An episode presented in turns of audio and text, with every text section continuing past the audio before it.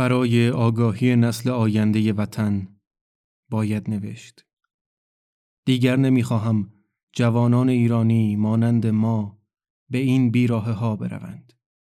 ما به جای اینکه گلهای قشنگ و زیبای باغچه منزل خودمان را ببوییم و لذت ببریم چشم به بوستان خیالی و دروغین دیگران دوختیم و تا بیاییم و بفهمیم و حق و باطل را درک کنیم. کار از کار گذشت. پیر و فرسوده شدیم و باید رخت از این دنیا بربندیم.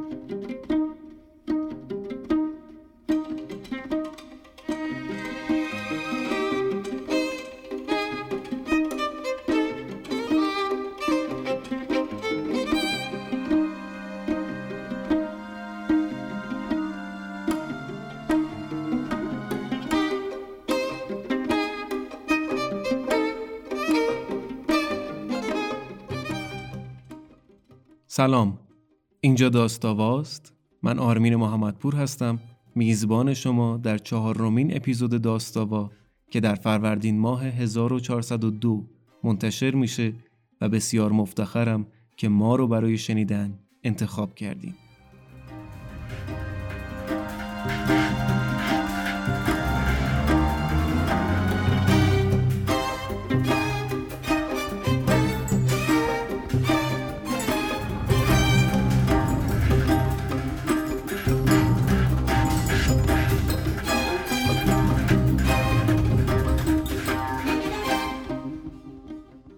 در ماگادان کسی پیر نمی شود؟ قسمت اول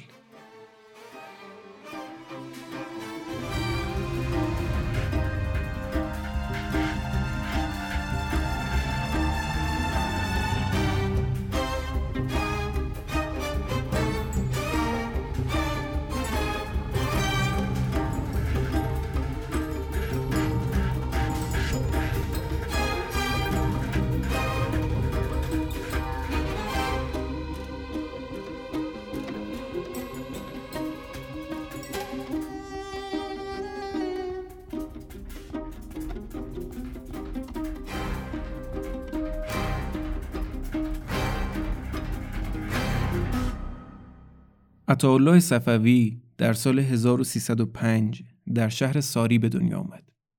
پدر بزرگش اصالتا اصفهانی بود و فردی دفتردار و تاجر و ثروتمند.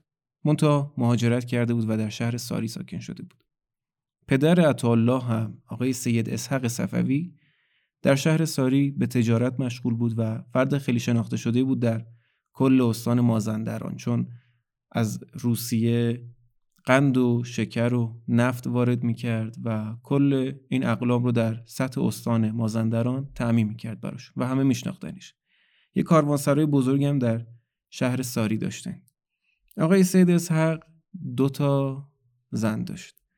اولی سید جهان علمدار از خاندان علمدار در شهر ساری که از خاندانهای شناخته شده ساری هستند اینها یک منبری داشتن در خاندانشون و ازش نگهداری می‌کردن که این منبر مقدس بود برای مردم ساری. میومدن تو ماه رمزون و محرم میومدن از زیر این منبر رد می‌شدن و شم روشن می‌کردن و نظری چیزی اگر داشتن میومدن اونجا اهدا می‌کردن. هنوزم هست اون منبر توسط نسل سوم و چهارم خاندان علمدار داره نگهداری میشه در شهر ساری. همسر دوم آقای سید اسحق فاطمه صدیقی بود از خانواده های شناخته شده تهران اونم بالاخره خود سید اسق آدم شناخته شده ای بود و آدم ثروتمندی بود و همسراش هم از خانواده های شناخته شده ای بودن خانم سید جهان صاحب فرزند نمی‌شد. الله از فاطمه صدیقی به دنیا آمد. منتها وقتی الله چهار سالش شد مادرش فوت کرد و خانواده بهش گفتن که مادر شما خانم سید جهان بوده و چون بعد به دنیا آوردن شما نمی‌تونسته شیر بده پدر شما رفت با خانم صدیقی ازدواج کرد که اون در واقع مادر شیرده شما بوده یه جوری الله هم این قضیه رو تا 19 سالگیش نمی‌دونست که بعدها حالا متوجه شد که یک برادر دیگری هم داره و از اون طریق پی برد به این قضیه. گفتیم خب آقای سید اسحق خیلی فرد ثروتمندی بود. منتها یه مدت کوتاهی بعد از فوت همسر دومش کاروانسرای آقای صفوی به همراه هزاران لیتر نفتی که توش انبار شده بود سوخت و اینا دچار یک ورشکستگی بزرگی شده سه دقیقه یک ذره خوش رو جمع جور کرد و رو ورد به وارد کردن یه سری لامپ نفتی از روسیه و خوش رو جمع جور کرد دیگه. دوباره برگشت به همون سطح قبلی خودش. تا بازم یه آتیش سوزی بزرگ دیگه کامل ورشکستش کرد و هرچی داشتن نابود شد. بعد اون مجبور شد سید اسحق همسرش و فرزندش رو برداره و ببره توی یکی از این محله های اطراف ساری توی یک آلونک گلی که عطالله میگه که یه دوازده متر بود بدون پنجره و چیزی.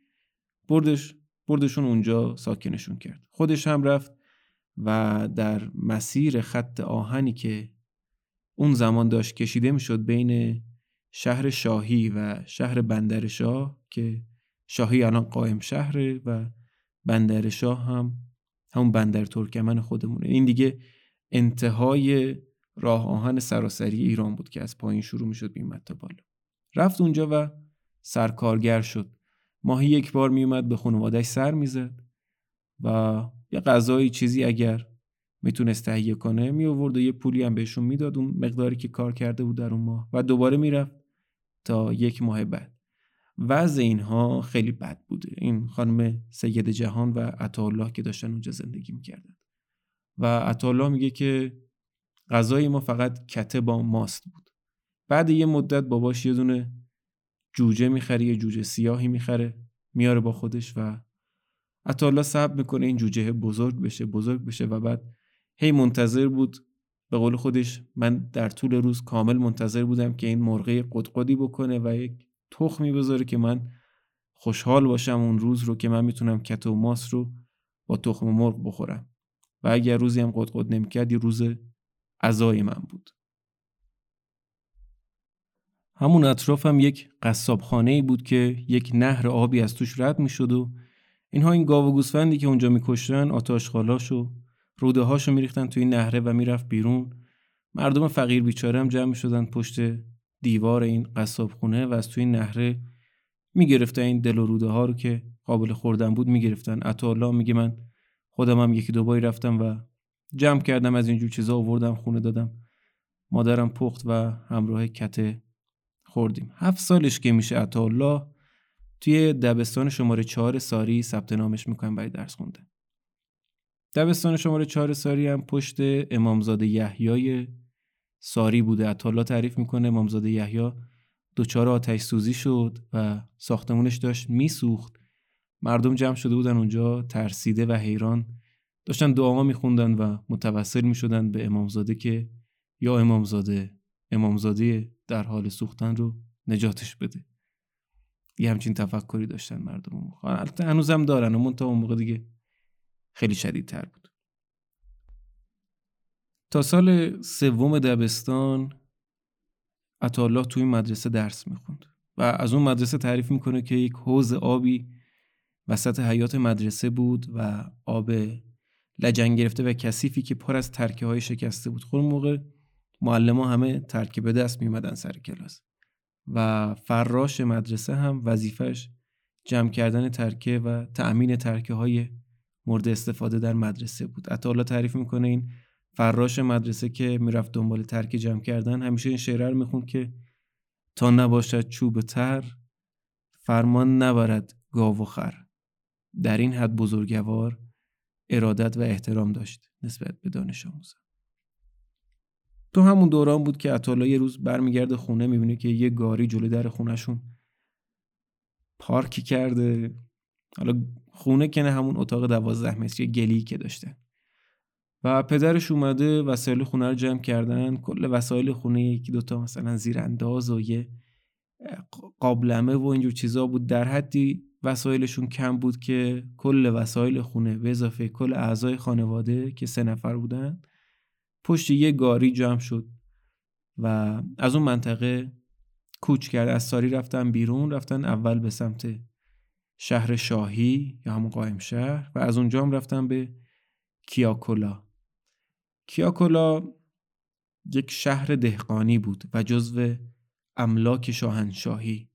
رضا شاه خب اون موقع خیلی روستا و خیلی مناطق زیادی مخصوصا در خطه شمال ایران که خودش هم اهل اونجا بود یه جورایی با هر ترفندی به اسم خودی زده بود نزدیک چیزی که تخمین زده میشه نزدیک 6000 تا روستا متعلق به رضا شاه بود و جزو املاک شاهنشاهی بود و دهقانهایی که اونجا بودن هم رعیت شاه بودن. در کیاکولا که چند سالی هم خانواده صفوی اونجا ساکن بودن عطاالله خیلی متحول میشه. چون از نزدیک وضعیت دهقانها رو می‌بینه. می‌بینه مردمی که از هفت سال تا پیرهاشون دارن از صبح تا غروب سر زمینای شاهنشاهی کار می‌کنن و یک حقوق بسیار کمی می‌گیرن اغلب گرسنه و مریضن. مدام دارن کتک می‌خورن. این های شاهنشاهی که اونجا مسئول زمین ها بودن. مرتب دارن مردم شلاق می‌زنن جلوی مردار و جلوی چشم خانواده هاشون شلاق می‌زدن. و می‌دید این صحنه ها رو می‌دید که خانواده دارن گریه می‌کنن و پدرشون برادرشون جلوی چشمشون داره کتک می‌خوره و کاری هم از دستشون بر نمیومد خب اینا به قول اون زمان رعیت بودن و رعیت شاه بودن و دیگه توی مملکت کی از شاه بالاتر بود که اینا بخوان شکایت ببرن پیشش. همین دیدن بدبختی مردم و بیچارگی دهقانها هم خیلی موثر بود در گرایش صفوی و امثال صفوی به حزب توده. وقتی خود آدم در اوج فقر و بدبختی باشه و تمام چیزی هم که اطرافش می‌بینه فقر و بدبختی و ستم دیدگی مردم باشه بر حال شعارهای آزادی و عدالت و حقوق برابر براش جذاب میشه. در اونجا هم وضعیت مالی خانواده صفوی خیلی بد بود. پدر عطالله که ماهی دوازده تومن حقوق می‌گرفت و کفاف خرج و مخارج خانوادهشون رو نمی‌داد اون موقع. خود عطالله هم غروب ها می‌رفت علف درو می‌کرد و میفروخت به کسایی که یه گاوی گوسفندی چیزی داشتن. تا به سونا می‌رفت بنایی می‌کرد و سعی می‌کرد کمک حال خانواده باشه مون تا به سختی زندگیشون سپری می‌شد. در این هیریویری هم جنگ جهانی دوم شروع شده بود و ارتش شوروی وارد خاک ایران میشه و اون مناطق شمالی ایران از جمله همین مناطقی که خانواده صفوی در ساکن بودن رو اشغال می‌کنه. ارتش بیگانه که میاد وضعیت خورد و خوراک و وضعیت گرانی بدتر هم میشه چون به حال مصرف کننده بیشتر شده دیگه. این وسط بدبختی های خانواده صفوی قرار نبود که تموم بشه. عموی عطالله فوت می‌کنه. و سید اسحق مجبور میشه که بره و زن برادرش رو به همراه سه تا از بچه هاش بیاره و پیش خودش نگه داره. خب جمعیت خونه داره افزایش پیدا می‌کنه. بعد یه مدت خیلی کوتاهی هم شوهر عمه عطالله هم فوت میشه و دوباره آقای سید اسحق مجبور میشه بره خواهرش و سه تا بچه های اون رو هم بیاره و پیش خودش ساکن بکنه. الان تو اون خونه کوچیک سید اسحق بود سید عطاالله بود و به همراه سه تا زن مادر عطالله امش و زن اموش به اضافه 6 تا بچه کوچیک دیگه. دیگه سید اسحق اینجا دیگه قاطی می‌کنه دیگه. اعصابش هیچ رو نمی‌کشید. عطالله میگه که با کوچکترین خطایی تنبیه می‌شدیم. مرتب من از پدرم کتک میخوردم. پدرم عصبانی می‌شد. ما رو می‌گرفت به باد کتک و بعد خودش از اینکه ما رو کتک زده ناراحت می‌شد و میشه سی گوشه و می‌رفت تو خودش. وضعیت روحی سید سق رو میشه اینجوری تصور کرد که انقدر داغون بود. در تابستان ها در اون منطقه گراز و خوک خوک وحشی بلای جان شالیزارها بود. مردمم اینا رو شکار می‌کردن و جنازه ها رو مینداختن یه گوشه کناری. ارتش شوروی که اون اطراف بر حال اردوگاه زده بودن اینا هم خیلی خوشخوشانشون بود و هر روز صبح می اومدن این جنازه های شکار شده رو بر می داشتن می بردن. مردم اون منطقه می‌بینن که بابا اینو مفتکی دارن می‌برن حداقل بذار چیزیش به ما برسه. یه روز که سربازای شوروی میان این لاشه های گراز و خوک رو ببرن مردم میگن که اینا رو شما باید از ما بخرین. سربازای شوروی هم میگن که آقا شما مگه مسلمون نیستی؟ مسلمان ها که گوشت خوک نمی‌خورن اینه که به درد شما نمی‌خوره ما می‌بریم ما استفاده می‌کنیم. شمالی ها میگن که ما مسلمونیم. سگامون که مسلمون نیستن. ما اینا رو میدیم سگ بخوره نمیدیم به شما. به هر حال یکی اینا بگن یکی اونا جواب بدن آخر به این توافق می‌رسن که سربازای شوروی وسیله بیلی کلنگ چیزی بیارن بدن به کشاورزا و اینا هم این لاشه های خوکایی که شکار کرده بودن رو بهشون تحویل بدن در کیاکولا که بودن نزدیک 5 6 بار خونه عوض می‌کنن خانواده صفوی.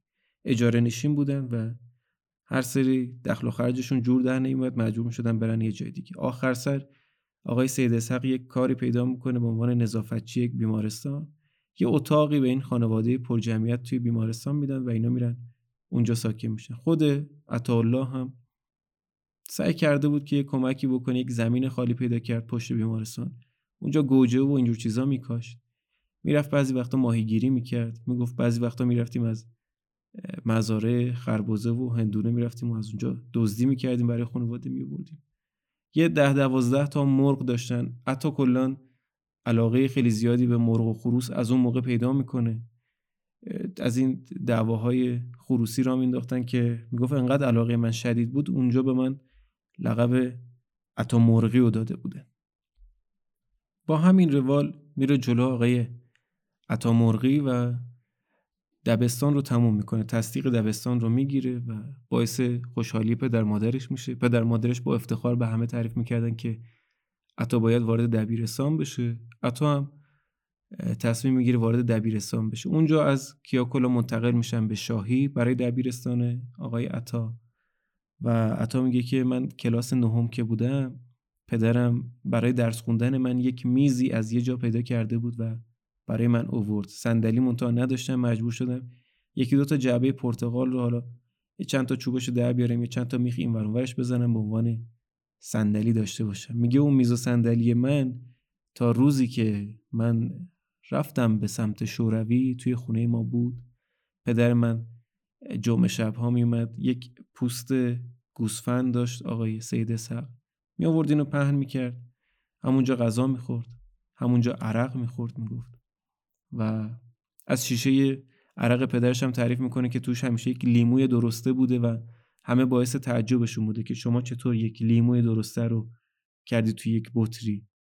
و باعث تعجب همگان بوده هیچ که سر در نمی آورد حتی میگه پدر من وقتی که درخت لیمو قنچه می‌زد و بعد یک لیموی کوچیکی به اندازه یک نخود از توی این قنچه می‌زد بیرون. پدر من بطری رو میورد میبست به سر شاخه و این لیمو داخل این بطری بزرگ می‌شد تا جایی که نصف بطری رو می‌گیره پدرم جداش می‌کرد از ساقه و توش عرق میریخت.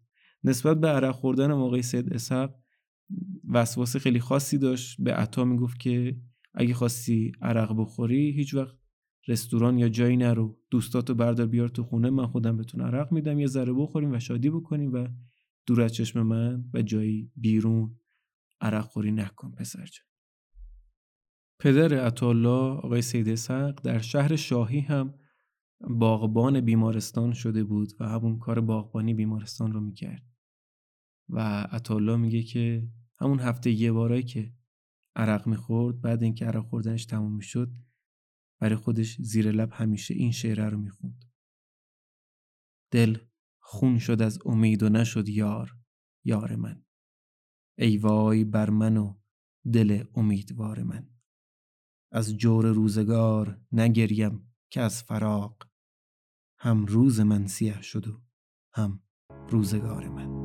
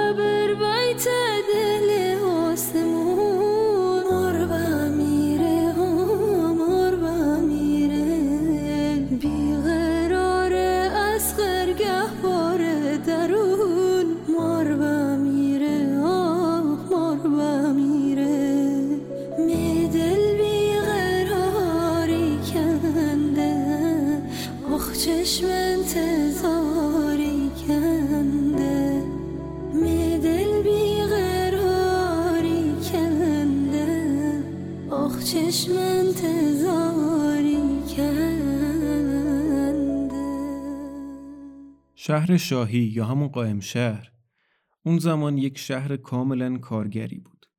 کارخونه نساجی داشت، کارخونه کنسرو سازی داشت، چند تا کارخونه گونی بافی و برنج پاک کنی و انقدر کارخونه زیاد بود که در واقع همه شهروندان اون شهر یه جورایی کارگر حساب می شده.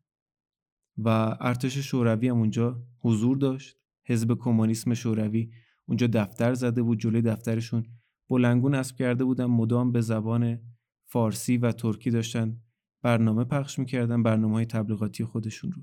و در واقع شده بود یه جور کعبه برای حزب توده ایران. چون همه کارگر بودن و حزب توده هم که اصلا سیاستش جذب کردن کارگرها بود و خودش رو حزب کارگرها می‌دونست. مرتب میتینگ های مختلف برگزار می‌شد. از تهران سخنران میومد برای مردم سخنرانی می‌کردن. شبا حزب کمونیسم برای مردم فیلم پخش می‌کرد. فیلم های تبلیغاتی مردم هم که سرگرمی دیگه نداشتن که می اومدن و جمع می‌شدن اینها رو می‌دیدن.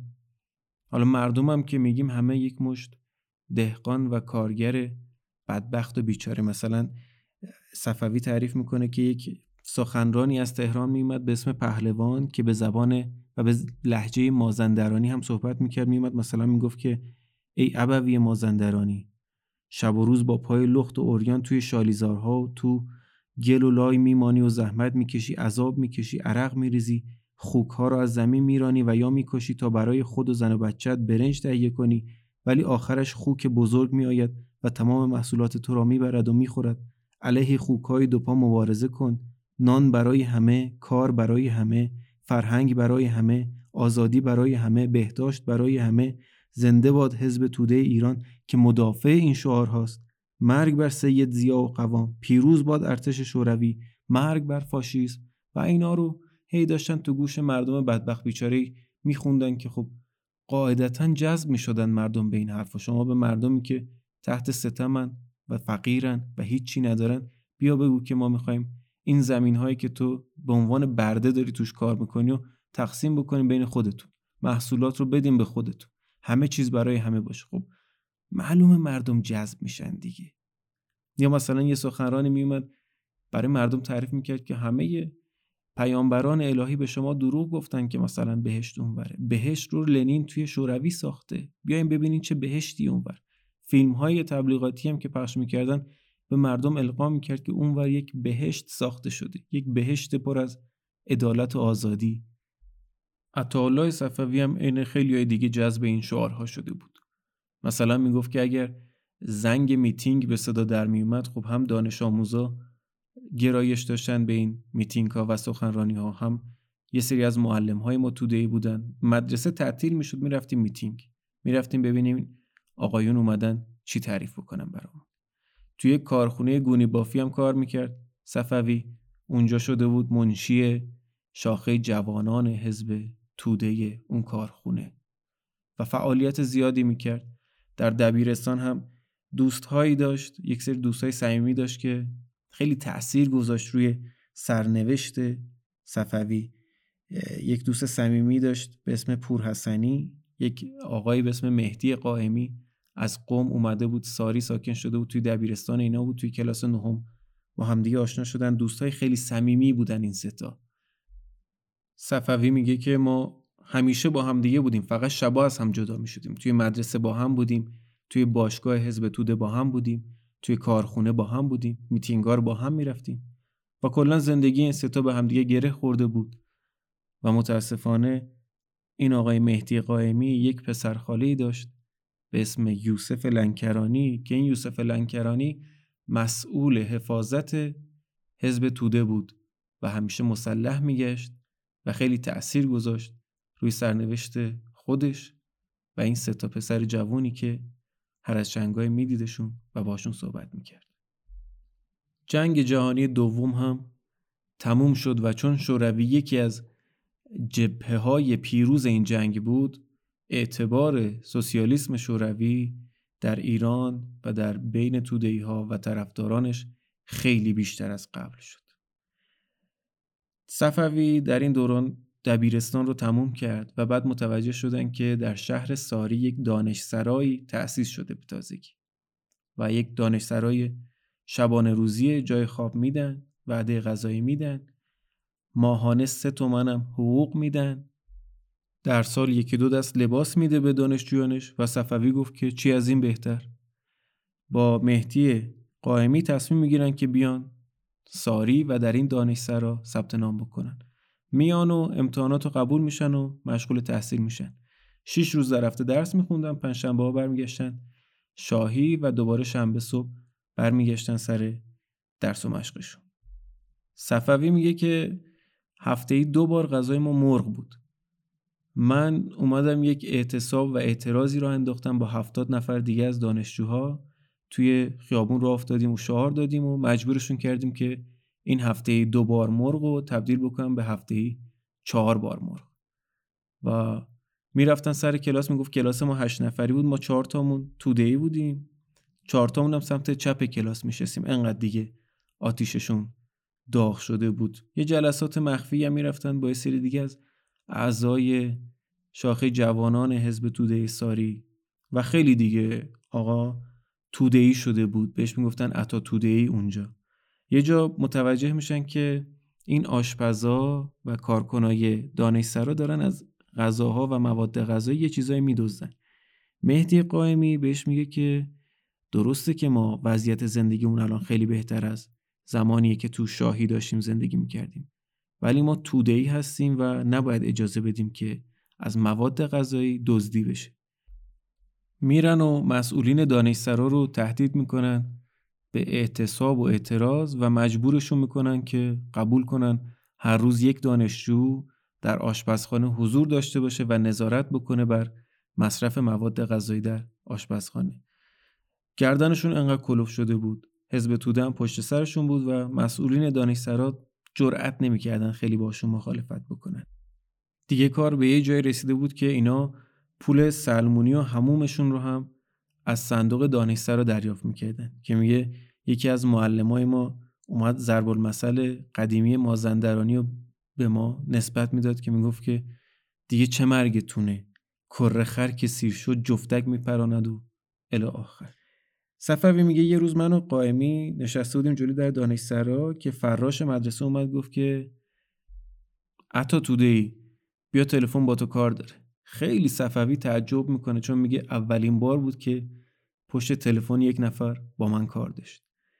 میره و یه نفر از اون ور بهش میگه که شمایی صفوی هستی؟ میگه آره. میگه من برادرتم. میگه که ندادش اشتباه می‌کنی من برادر ندارم. میگه نه تو کجایی؟ میگه من دانشسرام دیگه زنگ زدی دانشسرام. میگه خب همونجا باش من الان میام می‌بینم صفوی خیلی تعجب کرده بود و میاد به رفیقش همین آقای مهدی قائمی میگه که جریان اینه. صبر می‌کنن یه نیم ساعتی می‌بینن که یک مرد جوانی میاد داخل. و می‌پرسه که عطا کدومتونه؟ عطا میگه منم. می‌گیره عطا رو در آغوش و غرق بوسه می‌کنه و صفوی میگه به جز مادرم و پدرم کسی تا انقدر به من محبت نشون نداده بود. خلاصه که این آقای جوان براش تعریف می‌کنه که اسمش احمد صدیقیه و مادر عطای صفوی که همون خانم فاطمه صدیقی بود. می‌گفت که قبل از اینکه با آقای سید اسحاق صفوی ازدواج بکنه یک همسر دیگری داشت و از اون همسر قبلیش شما الان من به عنوان برادر ناتنی و یک خواهر ناتنی هم داری. صفوی میگه که خیلی احساس عجیبی داشتم ولی خب خوشحالم بود. به حالی فک و فامیلی پیدا کرده بود برای خودش. سال 1326 ارتش شوروی دیگه منطقه رو تخلیه کرده بود. فرقه دموکرات آذربایجان شکست خورده بود توی منطقه خودش. بنابراین ماه اصل حزب توده دیگه تموم شده بود. دیگه اونقدر راحت نمی‌تونستن میتینگ برگزار بکنن یا اونقدر نمی‌تونستن دیگه در جامعه حضور داشته باشن و خیلی محدود شده بود فعالیتاشون. در این دور صفوی سال دوم دانشسرا بود. یه بابایی به اسم علی اکبری میاد سراغش و یک نامه از طرف شاخه جوانان حزب بابلسر بهش میده که درش از صفوی خواستن که به علی اکبری کمک بکنه وارد دانشسرا بشه.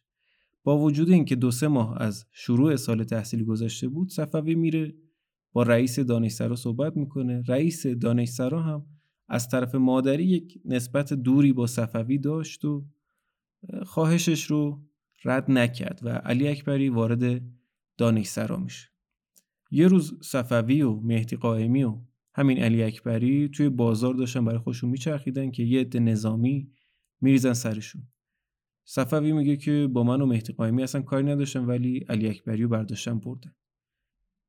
علی اکبری رو که بردن صفوی فردا صبحش میره ژاندارمری و از رئیس ژاندارمری می‌پرسه که جریان چیه؟ اون رئیس هم میگه که این بابا این آقای علی اکبری. وقتی که شوروی اینجا بودن می‌خواست یک مالک و یک زمینداری رو ترور بکنه.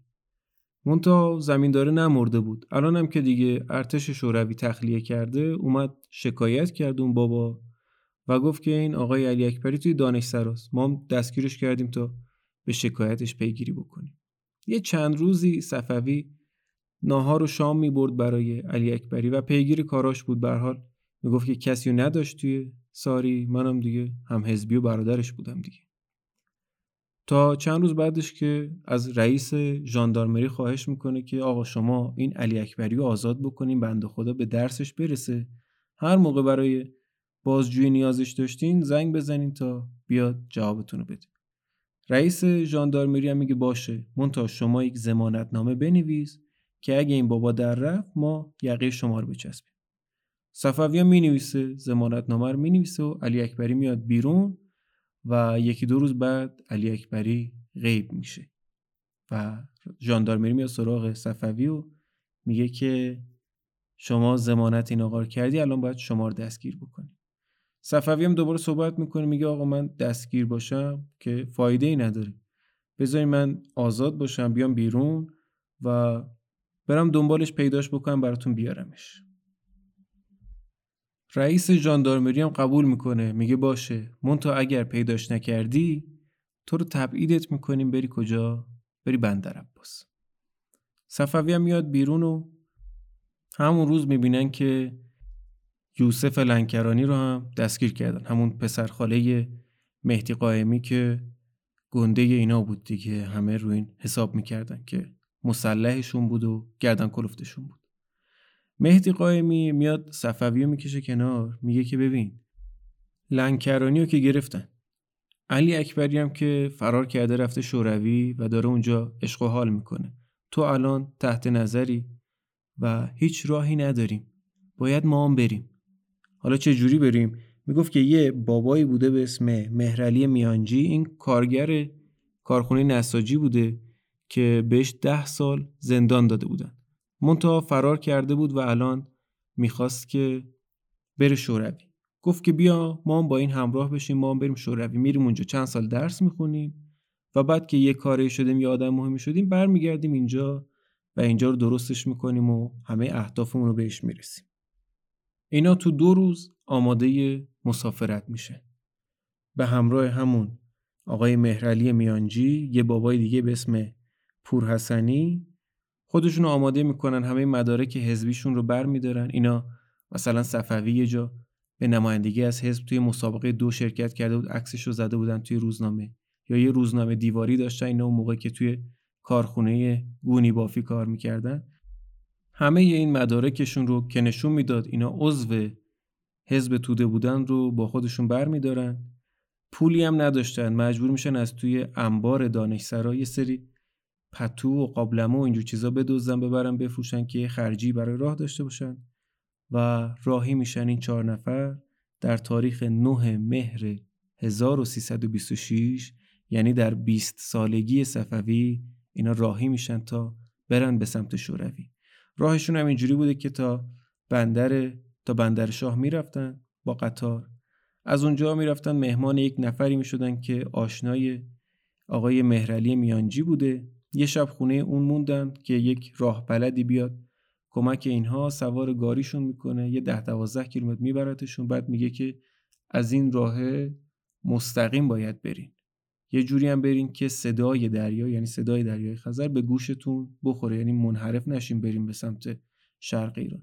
همینو مستقیم برین می‌رسیم به شوروی. اینا تقریبا کل شب رو در راه بودن و میرن. یه جایی می‌رسن که می‌بینن یک نفر از بالای یک برج دیدبانی داره با دوربین نگاهشون می‌کنه. یه ذره دو دل میشن می‌بینن که این نگهبان ایرانه نگهبان شوروی اون موقع نمی‌دونستن که مرزبانی ایران هنوز اونقدر پیشرفت نکرده بود که برجک بزنه و نگهبان بذاره. یه ذره سینه خیز یه ذره میرن جلو یکم صبر می‌کنن مشورت می‌کنن. دو دل بودن که می‌بینن چهار تا سرباز سوار بر اسب با یک سگ وحشی میان سمت اینا و به زبان روسی هم با اینا صحبت می‌کردن. اینا هم که هیچ کدوم روسی بلد نبودن. یه سربازه میاد و با تفنگ به اینا اشاره می‌کنه که دستتون رو ببرین بالا. اینا رو تفتیش بدنی می‌کنن بعد بهشون میگن که دراز بکشین رو زمین بشکن. این چهار تا هموطن ما هم که به خیال رفتن به بهشت سوسیالیستی و مهمانی بزرگ لباسای پلوخوریشون رو پوشیده بودن با همون لباسا سریع به شکم دراز می‌کشن توی خاکا و پیش خودشون فکر می‌کنن که حرف برادر رو که نباید زمین زد که اونم کمونیست ما هم کمونیستیم ما با هم برادریم. اینا رو تفتیش بدنی می‌کنن و بعد میندازن جلوشون با حالت دستایی به بالا و خودشون هم پشت سر اینا سوار بر اسب عین اسیر گرفتن های جنگی. اینا رو یه دیویس متر که می‌برن تازه می‌رسن به سیمخاردار و این هموطنان ما متوجه میشن که اصلا اینا رو تو خاک ایران دستگیر کردن. اینا هنوز وارد خاک شوروی نشده بوده. از مرز که رد میشن به اینا دستبند می‌زنن و میندازنشون توی اتاقک. یه مدت بعد یه ماشینی میاد و اینا رو می‌بره به یک جایی که بهش می‌گفتن روزها بهش می‌گفتن حسن قلی. توی حسن قلی هم یه چند ساعتی میمونن دوباره ماشین میاد و اینا رو می‌بره به یک پادگان نظامی که در همون حوالی بوده به اسم قزلترک توی قزلترک اینا رو میندازن توی یک اتاقک های چوبی که تقریبا مثل استبل میمونه. به این در زبان روسی میگن باراک. اینا رو میندازن اون تو و سراغشون نمیان یه چند ساعتی. اینا که اونجا بودن انقدر خوش خیال بودن هنوز و فکر می‌کردن که برادر بزرگ داره ما رو امتحان می‌کنه. و مطمئنا وقتی بفهمن ما هم کمونیستیم ما رو آزاد می‌کنن و ما رو میفرستن دانشگاه و کمکمون می‌کنن که کادر مفیدی بشیم برای آینده سوسیالیستی ایران. اینا اونجا که بودن می‌بینن که در و دیوارهای این باراکه پر از خطه. یکی از اینا که تجربه زندان داشت میگه که این خطا نشونه روزاییه که زندانی این تو بوده. میرن این خطا رو نگاه می‌کنن می‌بینن یکیشون دوازده روز یکیشون 15 روز. یهو خوف برشون میداره. باورشون نمی‌شد که ممکنه اینها هم مثلا ده دوازده روز توی این آلونکه توی این استبله زندانی بمونن و اینا رو به این زودی آزاد نکنن که برن بپیوندن به اون مهمانی بزرگ سوسیالیستیشون در بهشت روی زمین. یه چند ساعتی که میگذره اینا تشنشون میشه. در می‌زنن و با ایما و اشاره به نگهبان میفهمونن که به ما یه ذره آب بده. نگهبان میره و چند دقیقه بعد توی سطل برزنتی یه مقدار آب میاره برای اینا. صفوی میگه که من یادمه در زمان جنگ جهانی دوم سربازای شوروی توی این سطلا به اسباشون آب می‌دادن. ولی خب ما تشنمون بود و مجبور شدیم از اون آب استفاده بکنیم. بازم در می‌زنن و با ایما اشاره می‌فهمن که آقا ما کجا بخوابیم. دوباره نگهبان میره و یه چند دقیقه بعد دوتا نگهبان با دوتا بغل کاه برمیگردن داخل این باراک. کاهار میریزن زمین و با اشاره به اینا میفهمونن که روی اینا بخواب. و اینجا صفوی میگه که بله هموطن. اولین شب ما در اولین کشور سوسیالیستی جهان روی کاه خوابیدن بود. من در ایران خیلی فقیر بودم ولی هیچ وقت مجبور نشده بودم روی کاه بخوابم. ولی خب خستگی راه و زندانی بودنشون اینا رو مجبور می‌کنه که بخوابن. صبح با سر و صدا نگهبان اینا رو بیدار می‌کنن و میگن که بیاین قضای حاجت بکنیم. حالا قضای حاجت کردن چجوریه؟ صفوی میگه مستراهای سوسیالیستی این شکلیه که توی زمین یه گودالی اینا کندن. مثلا به عمق 3 4 متر در عرض و طول 7 متر. بعد روی این گوداله یه تعداد الوار چوبی گذاشتن. این چوبا هر 75 سانتی متر یه سوراخی توی زدن. حالا بچه مسلمان بیا و رو این شما رفع حاجت بکن. تازه برای همونم نگهبان مسلسل به دست بالا سر شما وایساده و چهار پنج دقیقه به شما زمان دادن. بعدش هم نه آفتابه نه لگنی نه حتی کاه و یونجه می‌گفتن دیگه همونجوری بکشیم بالا و بیایم بریم. عین گاو و گوسفند میگه که ما غذای حاجت می‌کردیم و همونجوری برمیگشتیم داخل باراک. یازده روز اینها در قزلترک زندانی بودن که اینا رو سوار ماشین کردن و فرستادن به سمت یک منطقه دیگری به اسم قزلارواد که در راه اشقاباد بود. یک شبانه روز اینها در راه بودن توی قزلاروات هم اینا رو توی یک اتاقکی زندانی کردن اتاقکی به مراتب کوچکتر از چیزی که اونور توی زندانی بوده. میگه که ما نشسته بودیم که یک جوان ترکمنی رو به جرم کم فروشی یا گران فروشی اووردن زندانی کردن. این هم بعد نشست و میانجی و پورحسنی که زبان ترکمنی می‌دونستن حرفاشو ترجمه می‌کرد. این جوونک هم قسم می‌خورد که من بیگناهم و منو علکی گرفتن حالا صفوی می‌گفت انگار ما همه گناهکاریم. همه بیگناهیم دیگه حالا تو هم. یکی این ما. منتها این جوونه قول میده که اگه فردا ثابت شد من گناهکار نیستم و آزاد شدم میام و برای شما یه مقدار خوراکی میفرستم. فرداش بردنش بازجویی و ثابت شد که گناهکار نیست. برای این چهار تا ایرانی یه مقدار کشمش و چای و نون سفید فرستاد. اینا نون رو می‌زدن تو چای رو میخوردن. و هیچ کدوم نمی‌دونستن که تا ده سال آینده دیگه قرار نیست که روی نان سفید رو و قند رو ببینن. نگهبان ترکمن اینها در همون قزلاروات مشخص بود از حرفاش که مواضع ضد شوروی داره و خیلی از دست این چهارتا ایرانی عصبانی بود و صفوی میگه که مرتب به ما فوش می‌داد و به ترکمنی به ما می‌گفت که احمقها چرا اینجا اومدین؟ اون زندگی در ایران آن نخود و کشمش ها آن خرماها پرتقال و لیمو ها اونا رو چرا ول کردین شما اومدین اینجا؟ شما چرا انقدر احمق بودین؟ صفوی میگه ما موقع حرفاش برامون خیلی بانمک بود. حرفاش و لحنش و عصبانیتش خیلی برای ما بانمک و خنده دار بود. منتها بعدها فهمیدیم که بنده خدا حق داشته که از دست ما عصبانی بشه. ما اون موقع نمیفهمیدیم که چه بلایی سر خودمون آوردیم بعد از دو روز اینها رو سوار قطار کردند و فرستادن به سمت اشقاباد با سه چهار تا نگهبان مسلح از ایستگاه راه آهن اشقاباد تا ساختمان و زندان کاگبه اینها رو پیاده می بردن. و صفوی میگه که وقتی از خیابون داشتیم رد می شدیم شهر اشقاباد یک شهر خاکستری بود. لباسای مردم پاره پوره شهر پر از گدا و همه مردم هم داشتن ما رو نگاه می‌کردن. یه سری زنها به حال ما داشتن گریه می‌کردن. دو تا پیرزن اومدن و یه تیکه نون گذاشتن توی جیب ما. ما اون موقع تعجب کردیم که چرا به جای اون همه گدایی که دارن التماس می‌کنن اومدن و نون رو به ما دادن. و چرا اصلا دارن برای ما گریه می‌کنن؟ بعدها فهمیدم که همه اونها از سرنوشتی که در انتظار ما بود با خبر بودن و همه اونها عزیزان و کسانی رو داشتن که قبلا مثل ما این راه رو رفته بودن و انگار اون نون رو به جای عزیزانشون داشتن به ما می‌داده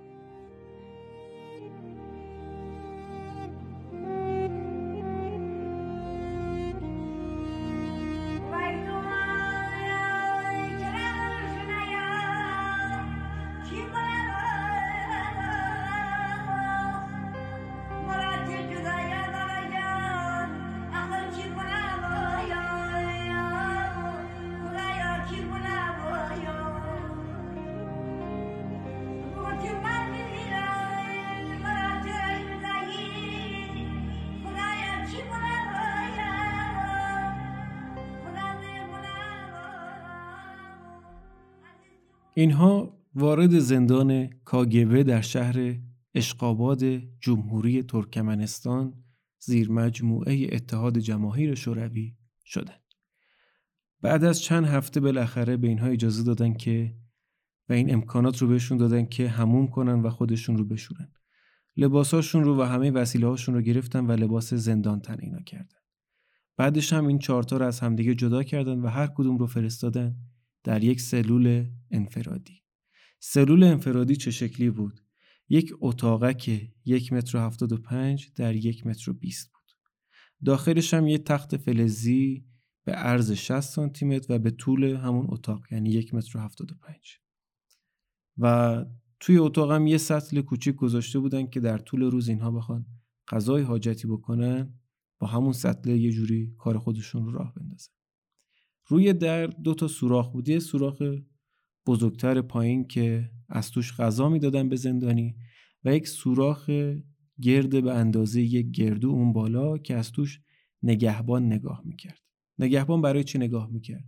اولیش این بود که خب زندانی که یکی از دشمنهای سوسیالیسم حساب میشه بلایی سر خودش نیاره و به محاکمش برسه.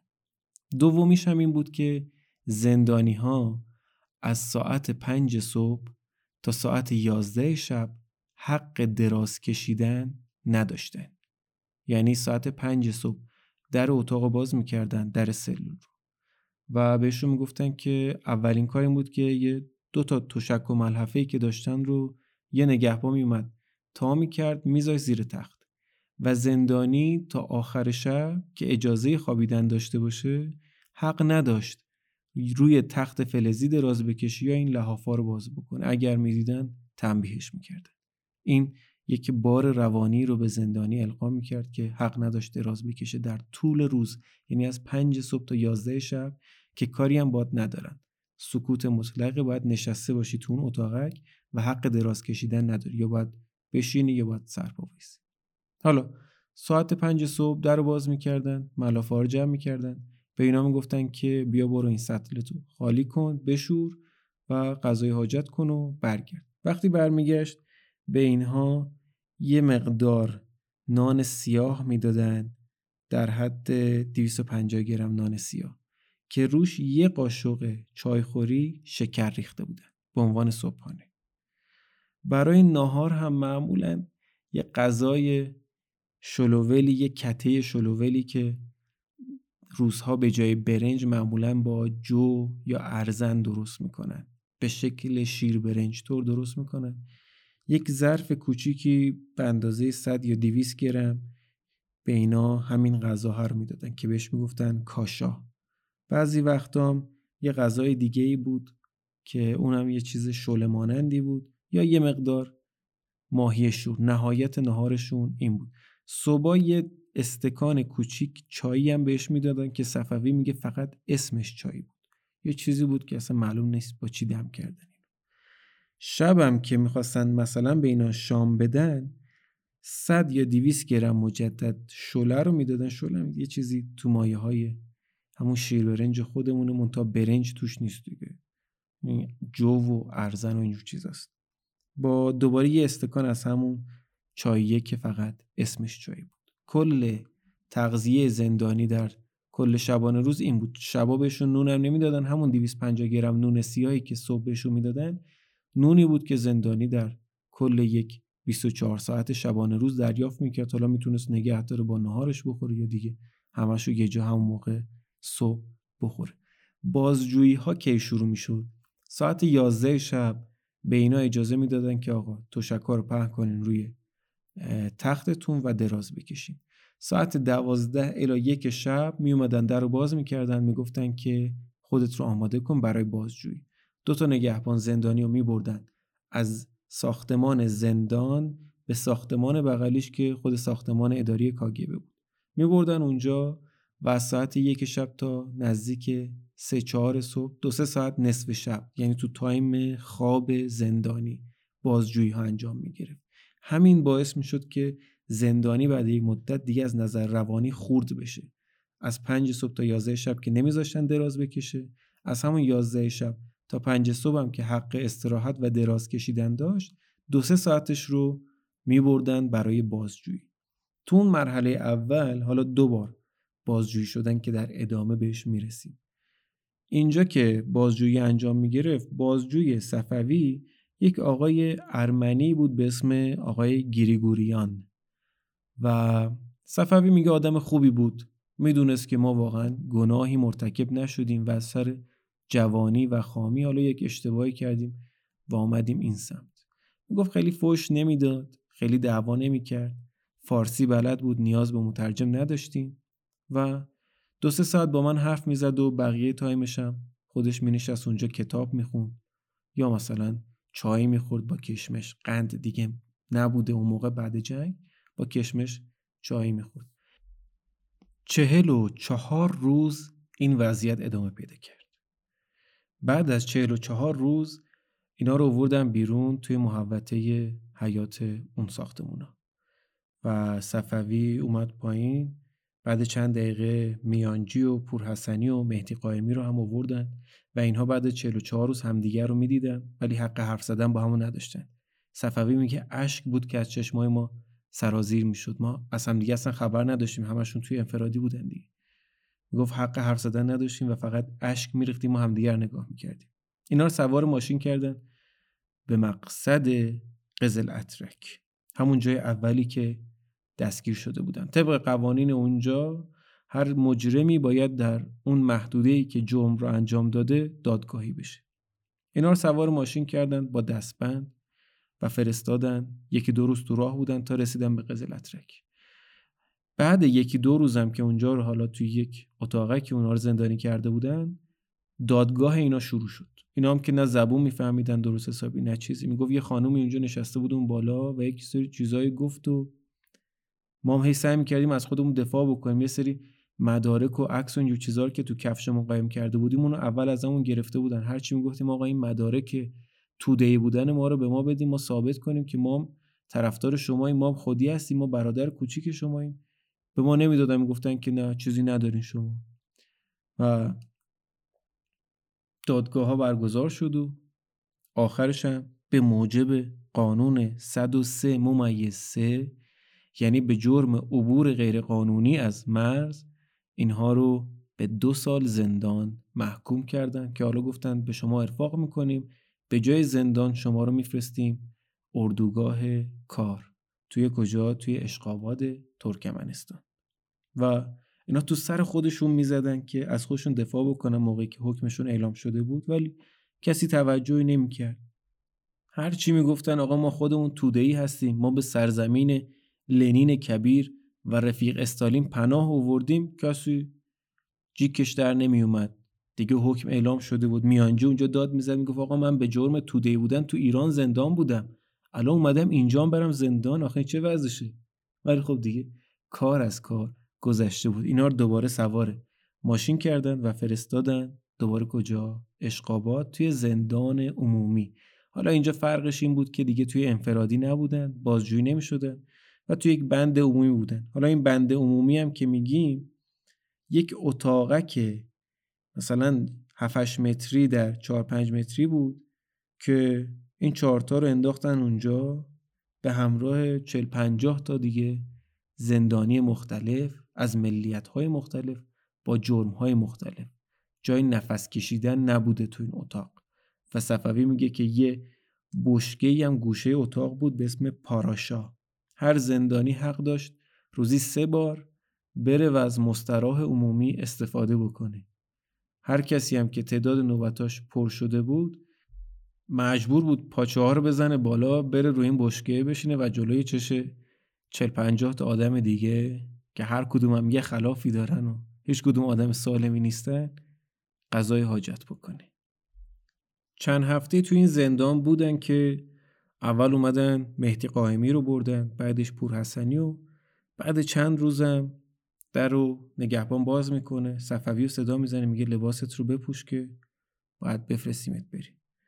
خوش رو آماده می‌کنه میره تو محوطه و سوار یه دونه از این ماشین های باری میشه که برای اینکه مشخص نباشه زندانی می‌برن یا چی می‌برن رو در دیواراش عکس نون و تون ماهی و اینجور چیزا کشیده بوده لباسا و کوله پشتی هم که صفوی با خودش از ایران آورده بود رو بهش پس دادن تا اون مدارک تودهی بودنش رو پیدا نکرد. با ماشین میره جلوی در چوبی بزرگ پیادهش می‌کنن یه نگهبان میاد چند بار تفتیش بدنیش می‌کنه بعدش هم میبرتش با خودش داخل اردوگاه آجرپزی. توی اردوگاه وقتی یک زندانی جدید وارد میشه دو دسته آدم میان برای تماشا. یکی کسایی که میان ببینن آیا آشنای خودشون یا هم های خودشون یا بستگان خودشون بین زندانی های جدید هستن یا نه.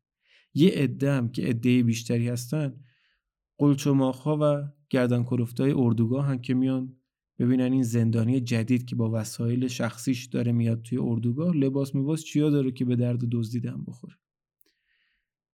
صفوی که وارد میشه توی صف پورحسنی رو می‌بینه. پورحسنی از دور با انگوش بهش اشاره میده که سرصدا نکن و مواظب این آدمایی که دور برتن باش. این اشاره هم خیلی سوسکی و کوچیک میده چون اگر اون گردن کلفتا می‌دیدن که پورحسنی اشاره داده تا حد مرگ کتکش می‌زدن خلاصه صفوی وارد میشه و میفرستنش به خوابگاهی که قرار بوده اونجا بخوابه. میگه یک سالن بسیار بزرگی بود که اصلا انتهاش دیده نمیشه و وسط این سالن یه دونه لامپ دوازده ولتی روشن بود که فقط دو سمتری دوروبر خودش رو روشن می‌کرد. بقیهش تو تاریکی مطلق بود. میره اون تهمه ها جاشو پیدا می‌کنه و دراز کشیده بود. میگه به چند دقیقه نکشید که هفتش نفر ریختن سرم و همه وسیله هام رو بردن همه لباسام رو از تنم کندن. و فقط یه دونه شورت پای من موند. و فقط اینو پای من نگه داشتن و بردن همه چی. بعد اینکه اونا رفتن پور حسنی می‌رسه بود من همدیگر بغل می‌کنن یکم گرگه می‌کنن و یکم خاطراتشون رو تعریف می‌کنن از دانشسرا و از ایران و از دورانی که توی زندان بودن. یکم درد دل می‌کنن و توی سرما میگه که من و پور حسنی دیگه شب همدیگر بغل کرده بودیم که یه ذره گرم بشیم. ساعت از نصف شب گذشته بود که دوباره چند نفر میان توی اون خوابگاهه و در به در دنبال همین زندانی جدید میگردن. میان و صفوی رو پیدا می‌کنن و رئیسشون صفوی رو بلند می‌کنه و میگه که لباسات کو وسایلت کو و یه چاقو هم که دستش بوده رو یه یه سانتیمتری فرو می‌کنه توی شکم صفوی و می‌خواستم بزننش کتکش می‌زدن و هی می‌گفتن لباسات کو که چند تا از زندانی های دیگه قدیمی میان این قلچماغا رو ذره جدا می‌کنن میگن آقا قبل شما اومدن بردن. شما دیر رسین تعدیگش هم خوردن. اینا هم میرن. دیگه می‌بینن که براشون آبی گرم نمیشه از اینجا. میرن. مون چند دقیقه بعد یکی دیگهشون برمیگرده. نگاه می‌کنه می‌بینه یه دونه شورت هنو پای این زندانی جدیده مونده. صفوی میگه به سرعت برق این شورتر از پای ما کند و یه سیلی هم به ما زد و یه توفم رو زمین انداخت و رفت. من موندم لخت مادرزاد و حالا بیا بچه مسلمون بخواب تا صبح. صبح پور حسنی میره که پایکای خودش رو. بگیم پایکا چی بوده؟ پایکا 500 گرم سهمیه نان هر زندانی در طول یک شبانه روز بوده.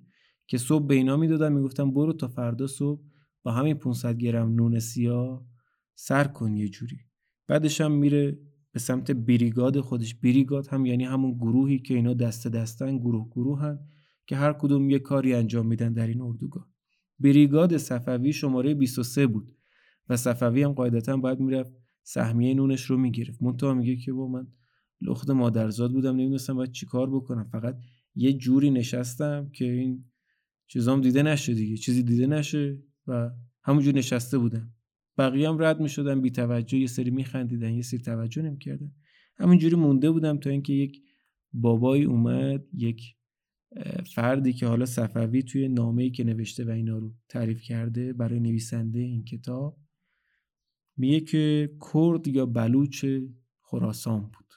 حالا احتمالا با توجه به تعریفاتش از همین کردهای کرمانج منطقه خراسان بود. که این بنده خدا چوپان بوده. اون موقع زیاد پیش می اومد کسایی که چوپان بودن و با گله می‌رفتن و یهو یه بزی هوس می‌کرد بره اونوری. اینا می‌رفتن دنبال بوزه میدن اه گیره همین نگهبانای مرزی شوروی افتادن میفرستادنشون اونور مرز و به دلیل محاکمهشون می‌کردن و چند سال زندان و اردوگاه کار اجباری بهشون می‌دادن قاعدتا بعد جنگ چون شوروی نیاز شدیدی به کارگر مفت داشت همینجوری زندانی جمع می‌کردن دیگه به بهانه مختلف. دیدین که همین صفوی اینا رو اومدن 200 متر تو خاک ایران اینا رو گرفتن و بردن. یعنی هنوز منتظر نموندن که اینا خودشون رد بشن. اومدن گرفتن از یقهشون و ردشون کردن از مرز. بعدش هم به بهانه عبور غیرقانونی از مرز محاکمهشون کردن به دو سال کار مفتکی برای نظام استالینی. خلاصه این بابا میاد که یه پتوی کهنه پاره پوره ای داشت. گفت اینو از زمان قدیم که چوپون بودم توی ایران اینو با خودم میوردم این مونده بیا اینو ببند. این لنگ دور کمرت کرد حداقل بتونی یه ذره راه بری دیگه بدون خجالت. صفوی میگه در اون اردوگاه یک همچین چیزی رو به دیگران بخشیدن واقعا دل بزرگی می‌خواست.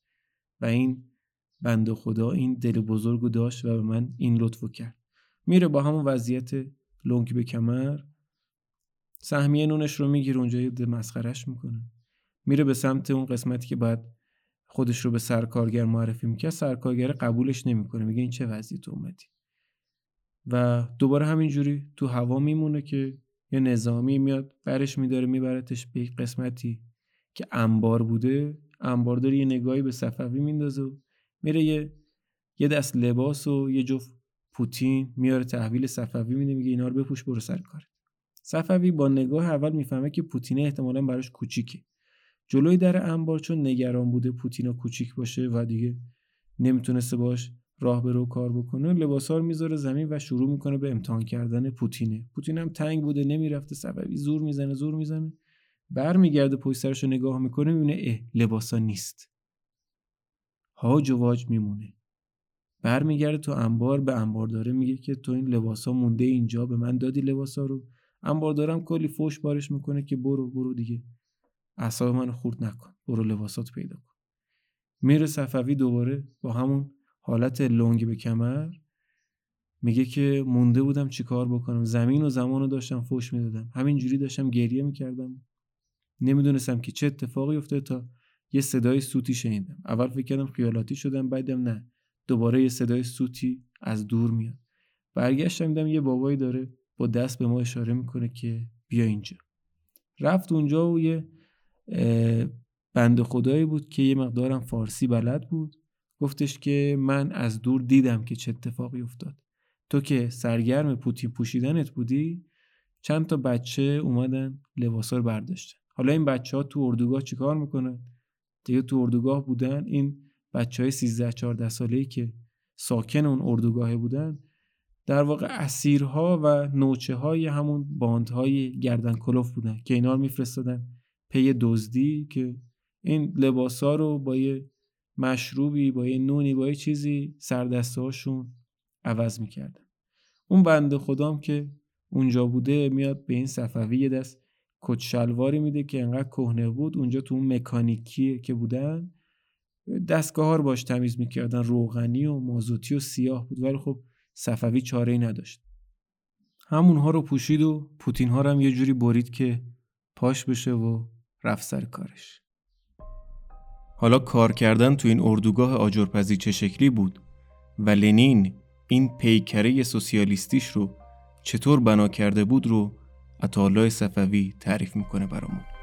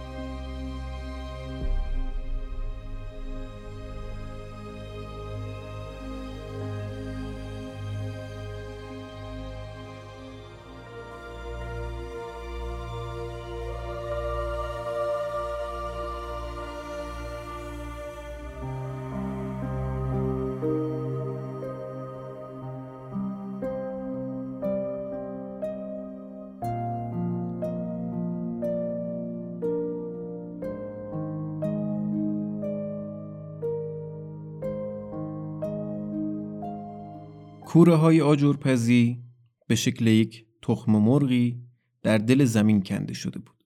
یعنی شما یک گودال تخم مرغی شکل رو تصور بکنین به طول 100 متر و به عرض 50 متر که در عمق 7 الی 8 متری زمین قرار داره.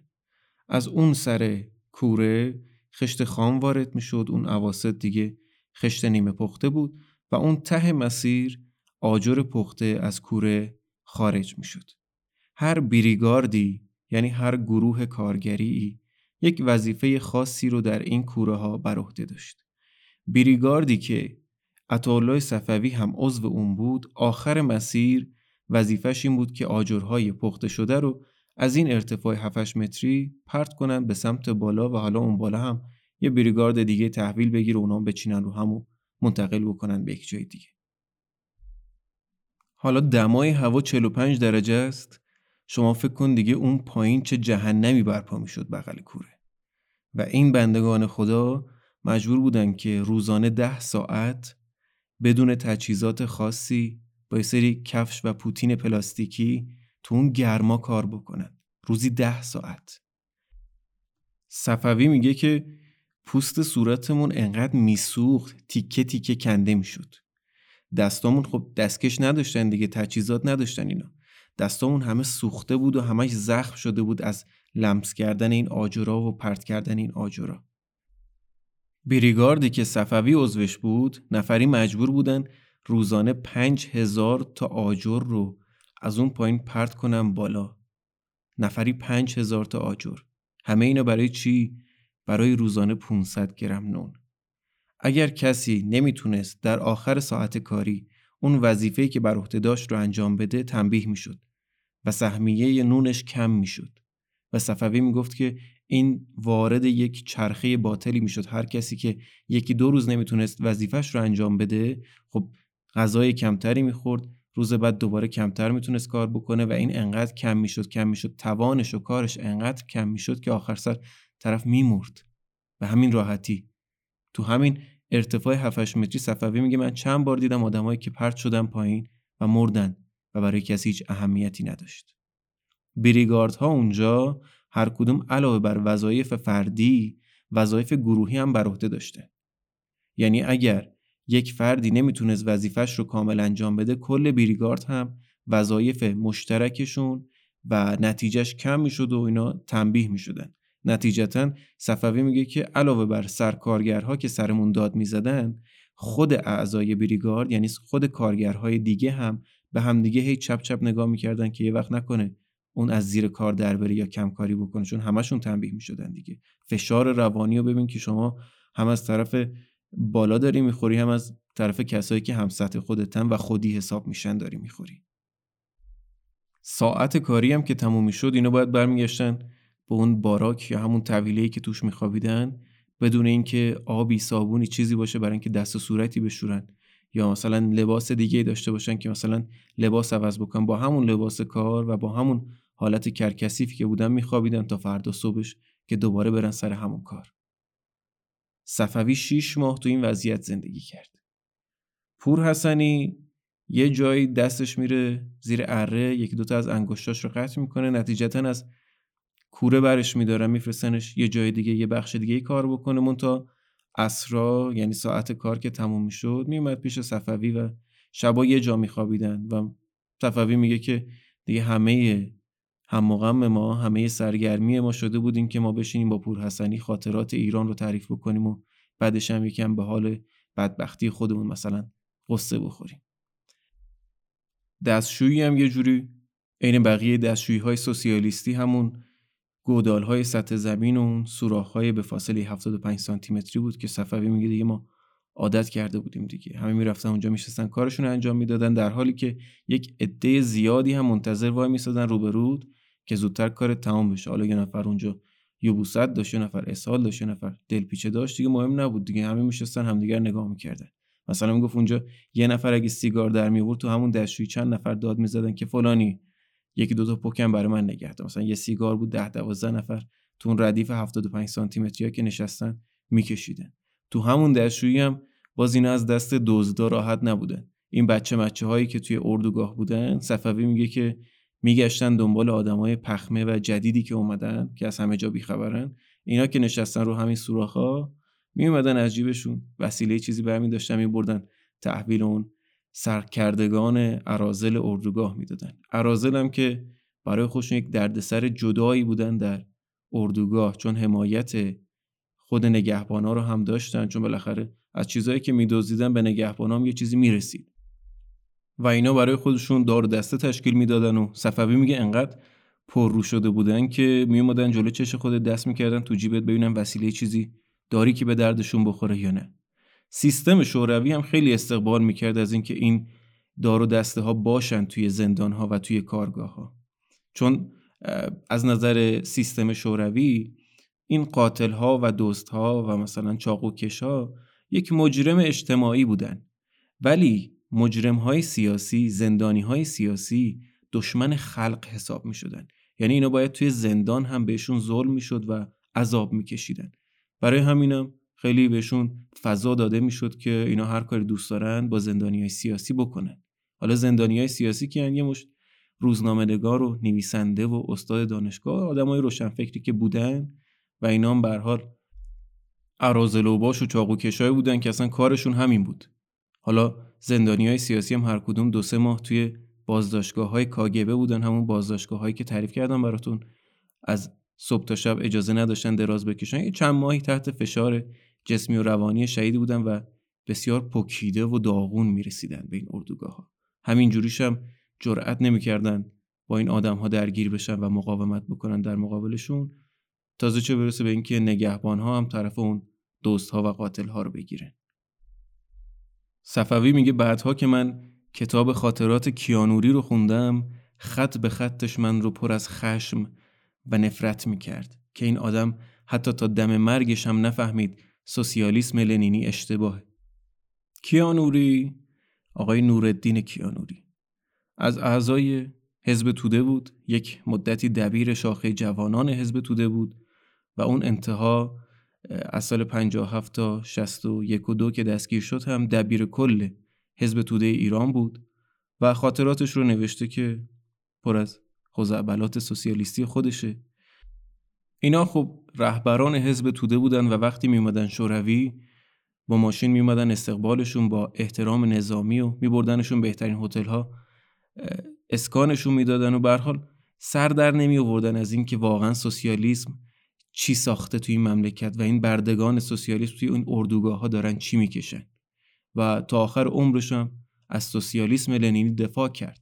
حتی اون اواخر که توی زندانم بود وقتی گورباچوف یه سری اصلاحاتی رو انجام می‌داد در شوروی و معتقد بود که گورباچوف نباید به اون سیستم شوروی دست بزنه و اصلاحاتی انجام بده که اون سیستم رو بخواد نابود بکنه.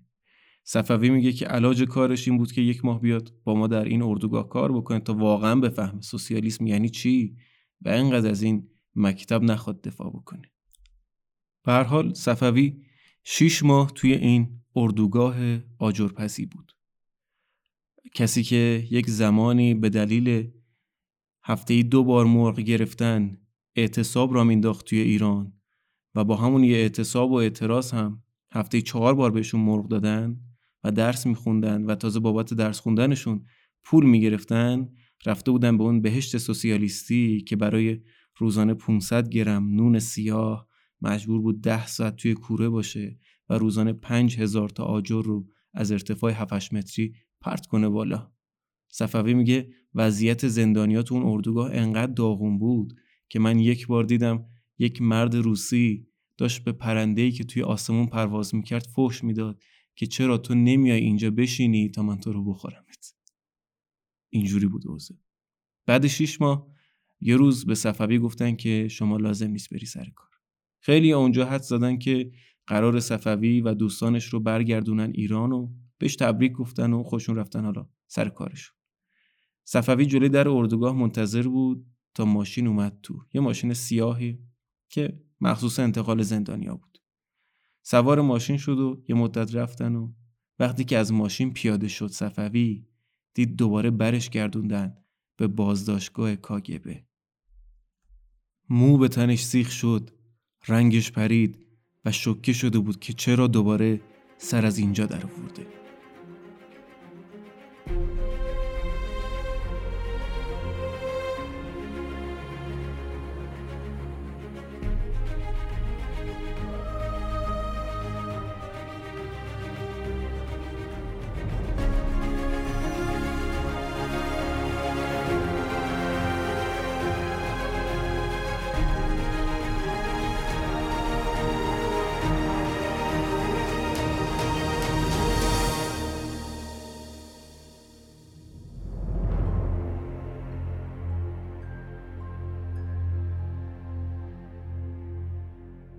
سه شب اول صفوی توی انفرادی بود. شب چهارم نصف شب طبق روال همون زندان کاگبه اومدن بردنش برای بازجویی. توی اتاق بازجویی یه چارپایه کوچیکی اون زمین میخکوب کرده بودن برای نشستن زندانی و میخکوبش هم کرده بودن که اگه زندانی از کوره درف این چارپایه رو بر نداره بزنه تو سر بازجو. یکم تنها بود توی اتاق بازجویی تا یه بازجوی اخمویی اومد تو. اول رفت سمت پنجره بعد برگشت به سمت صفوی به زبان روسی کم داد و بیداد کرد و اومد شروع کرد با مشت و لگت صفوی و کتک زدن. یکم که کتک زد خسته شد. رفت یه لیوان آب خورد. دوباره برگشت. یه سیلی محکم زد تو صورت صفوی و مجدد با مشت و لگت می با نوک چکمه هاش می‌زد به استخون پای صفوی و با مشت می‌زد تو صورتشو این وسط ها دیگه کانال رو از زبان روسی عوض کرد به زبان آذری که صفوی ذره متوجه می‌شد همراه با یاد خاطره مادر و خواهر صفوی و یه ذره عرض ادب به اونها به صفوی برگشت گفت که تو به ما دروغ گفتی. تو و دوستا جاسوس ایران و آمریکا هستین. شما اومده بودین اینجا مراکز نظامی ما رو منهدم بکنین. فکر کردی ما متوجه نمیشیم. اینجا از این خبرها نیست. همه چی دستمون میاد. دوباره بازم شروع می‌کنه این صفوی و کتک زدن و بند خدا تفلکی آخرم خسته شد بعد یکی دو ساعت. یه دکمه زیر میزش زد و نگهبان اومد صفوی و برداشت برد انداخت تو انفرادی. چندین شب این برنامه تکرار شد همین شکلی. از شب سوم چهارم دیگه یه ذره برنامه عوض شد به جای همون. بازجوی اخموه دو سه نفر همراهش بودن. می اومدن این زندانی بدبخت و این صفوی و بین خودشون این توپ رد و بدل می‌کردن و می‌زدن مشت و لگد می‌زدن و بعد اینکه خسته شدن میشستن دور میز یک خانوم جوان روس به قول صفوی خیلی زیبا هم توی یک سینی برای اینها چایی و نوشابه و خوراکی می آورد میچید روی میز اینام جلوی چشم زندانی که در کل روز 250 گرم نون بهش دادن میشستن با ولع و با لذت این غذاها رو خوردن تا یه ذره روحیه زندانی رو هم خراب بکنه. شبهای زیادی این برنامه تکرار می‌شد. بند خدا صفوی و بقیه زندانی ها هم شبا چند ساعت که کتک میخوردن برشون که میگردوندن به همون سلول انفرادیشون یکی دو ساعت آشفته و کتک خورده نشسته بودن تا می اومدن یه استراحتی بکنن دوباره ساعت شده بود پنج صبح و تا یازده شب حق دراز کشیدن نداشته. یه شب یک آدم جدیدی توی اتاق بازجویی بوده فردی که خودش رو حسنوف معرفی کرد به زبان فارسی حرف می‌زد. به صفوی گفت که من مترجم شمام. شما اول به جرم عبور غیرقانونی از مرز محکوم شده بودین. الان جرم شما و اتهام شما جاسوسیه. صفوی میگه که من تا قبل اون این قضیه جاسوسی خیلی جدی نگرفته بودم.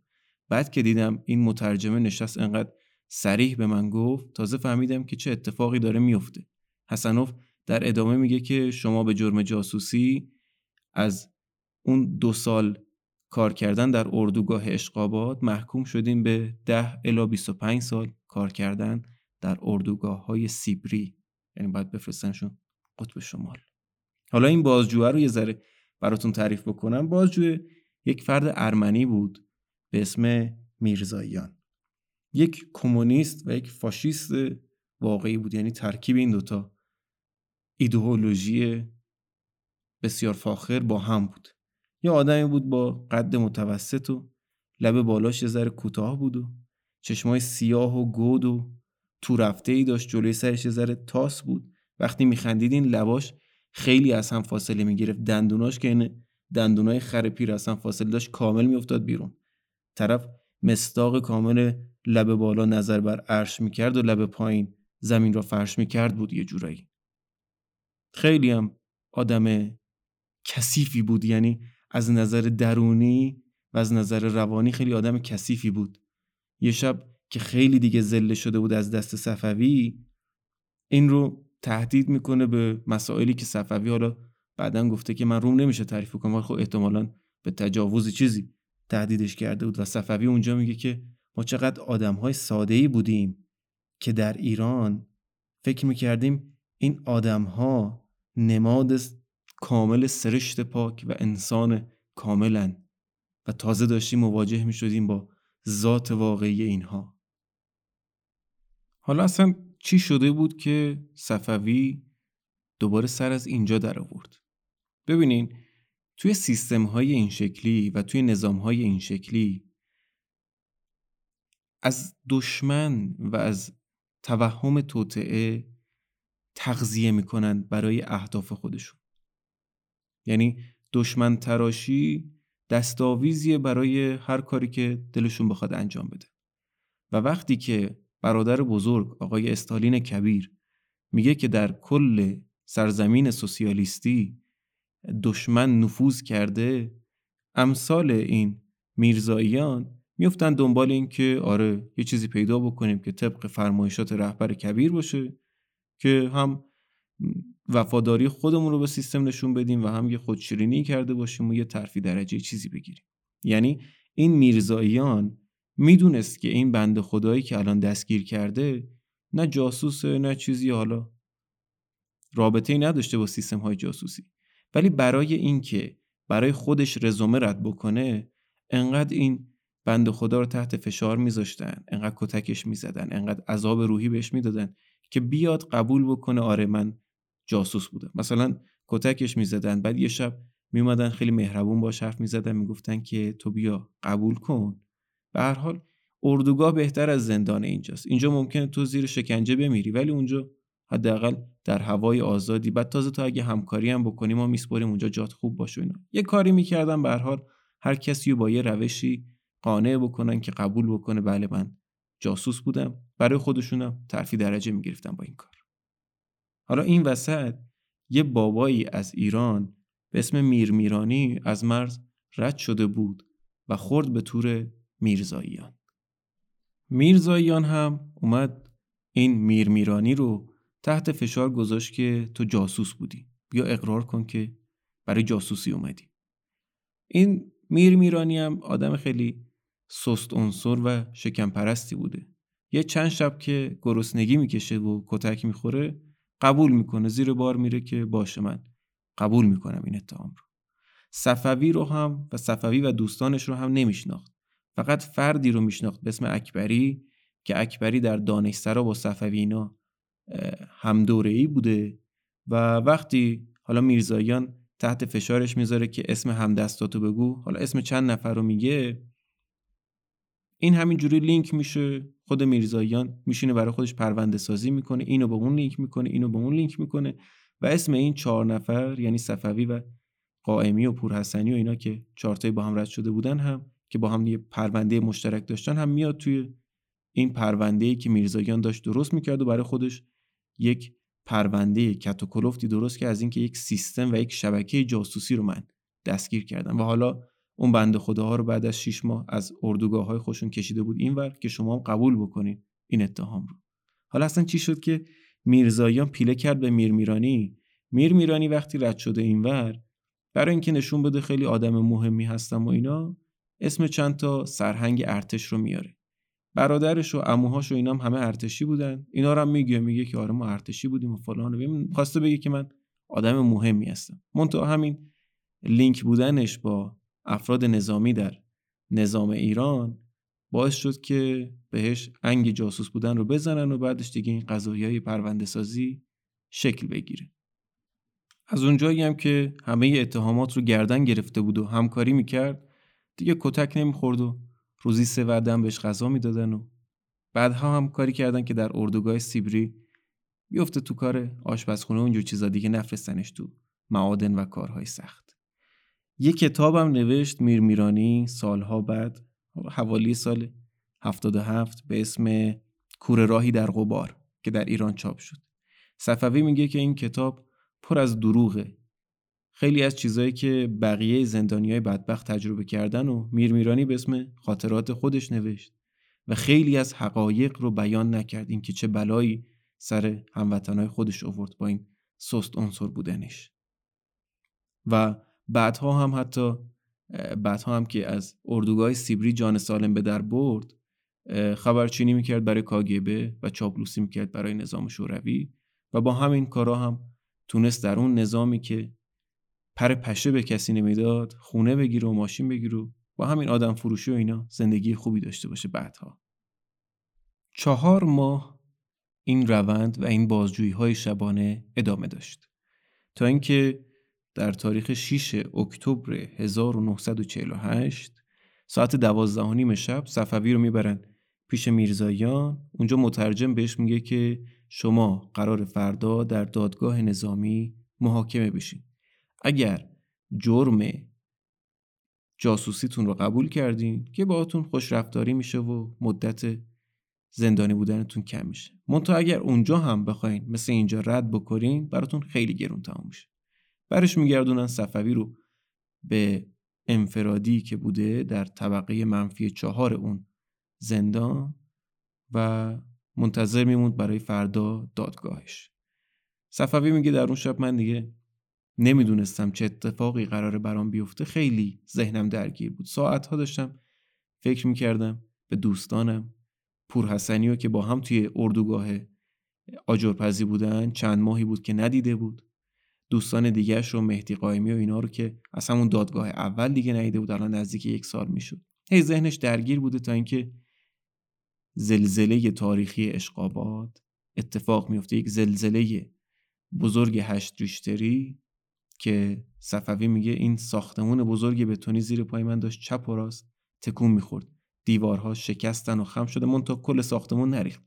ولی خب سقفا کج شد دیوارها شکستن و صفوی میگه ببین جان انسان چقدر شیرینه که زندانی هایی که تا چند دقیقه قبل اثر این کتک ها باعث شده بود که آرزوی مرگی بکنن و صدای کسی هم توی راه روها نیاد یهو دیدیم از کل ساختمون صدای یا الله و یا حضرت عباس و یا خدا و اینا بلند شد که خدای ما رو نجات بده.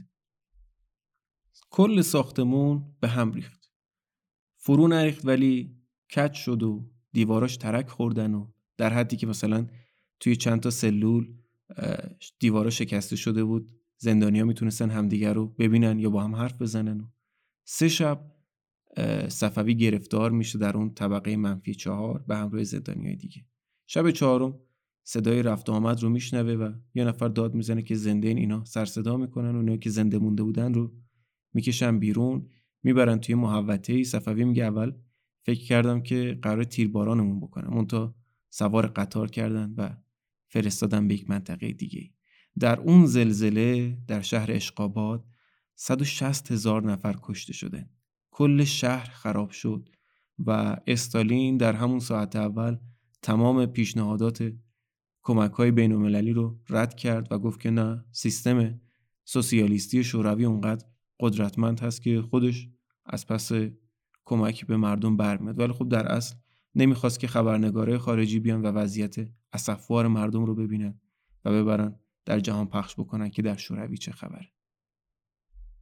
زندانیار که می‌خواستن با قطار منتقل بکنن اینا رو انداختن توی واگن هایی که جای سوزن انداختن نبود. به هر زبانی هر کسی داشت حرف می‌زد. یه جا مثلا یه نفر می‌پرسه که کی هستی نامش چیست؟ به زبان فارسی. صفوی هم داد می‌زنه عطا هستم.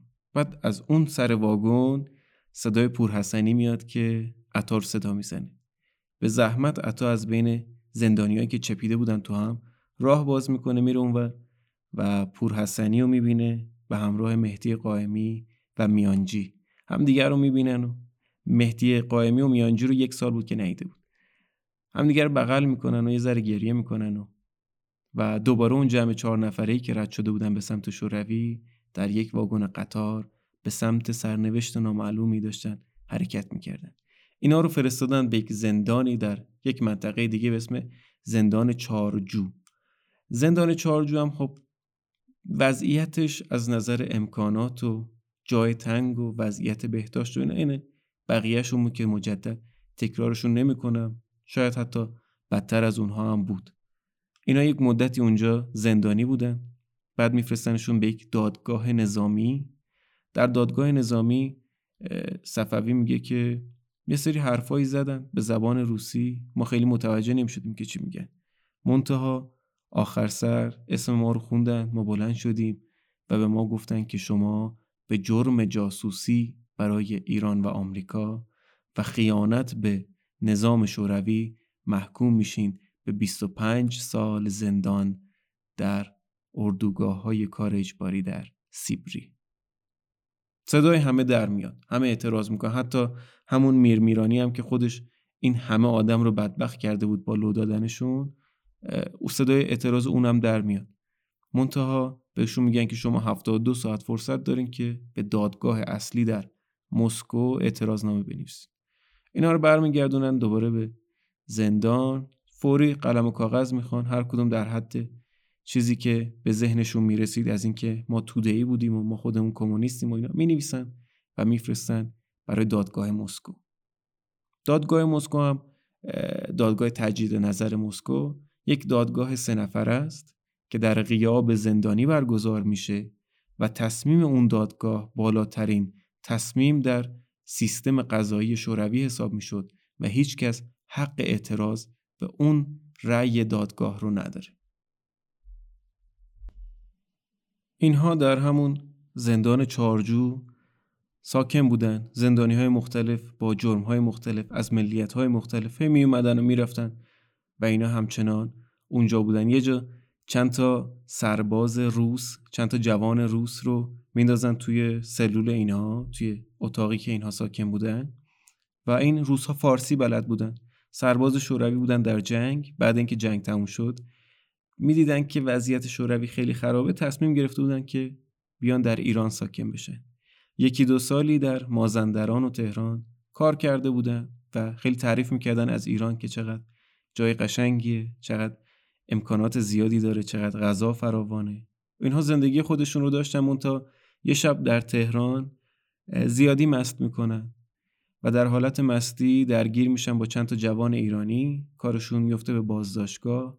اونجا متوجه میشن که اینا به صورت غیرقانونی در ایران ساکنن و بعد با چند تا زندانی ایرانی در شوروی مبادلش می‌کنن. اینا رو میدن به شوروی و زندانی خودشون رو سیستم ایران تحویل می‌گیره.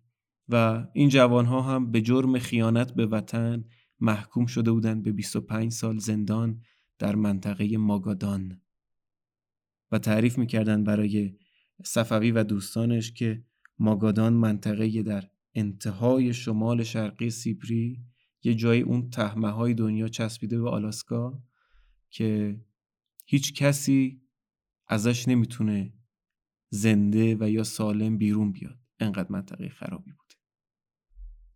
در اون دوران سربازهای زیادی محکوم شدن به کار در سیبری. چون استالین در حالی که خودش توی کاخ کرملین در ناز و نعمت نشسته بود دستور داده بود که سربازهای شوروی اگر فشنگ هم تموم کردن باید با همون قنداق اسلحه حمله ببرن به سمت نازی ها و هیچ وقت به عقب بر نگردن یه تعداد سرباز شوروی در جبهه ها وظیفهشون این بود که کمین بکنن سربازهای فراری که می‌خواستن عقب نشینی بکنن و یا از جبهه فرار بکنن و با تیر بزنن. بعدها هم که جنگ تموم شد استالین چون دستور داده بود هیچ سرباز شوروی حق تسلیم شدن به دشمن رو نداره تمام سربازهای شوروی اسیر در اردوگاه های نازی ها رو خودش تبعید کرد به اردوگاه های سیبری. بعدها صفوی تعریف کرد که این سربازها اونور می‌گفتن که وضعیت ما در اردوگاه های نازی ها خیلی بهتر است. اردوگاه های استالینی یک سال صفوی و دوستانش در زندان چارجو زندانی بودند. و بعد از یک سال رأی دادگاه مسکو صادر شد. وکیلی که از همه اینها جوانتر بود و در پرونده ساختگی میرزاییان به عنوان سردسته این گروهک جاسوسی معرفی شده بود به 15 سال و عطاالله صفوی و مهدی قائمی به ده سال زندان و کار در اردوگاه های کار اجباری در ماگادان محکوم شده. رأی این دادگاه لازم الاجرا بود و هیچ کس در شوروی حق اعتراض به اون رو نداشت.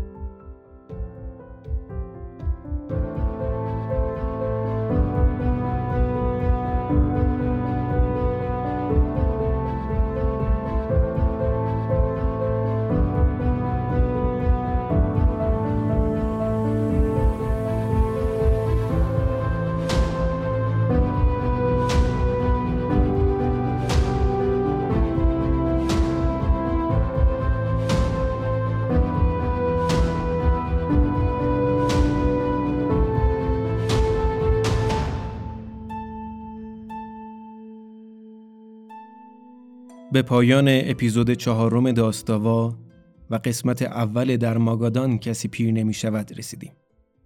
ممنونم از همه شما که ما رو برای شنیدن انتخاب کرده بودین و تا آخرین اپیزود با ما همراه شدین.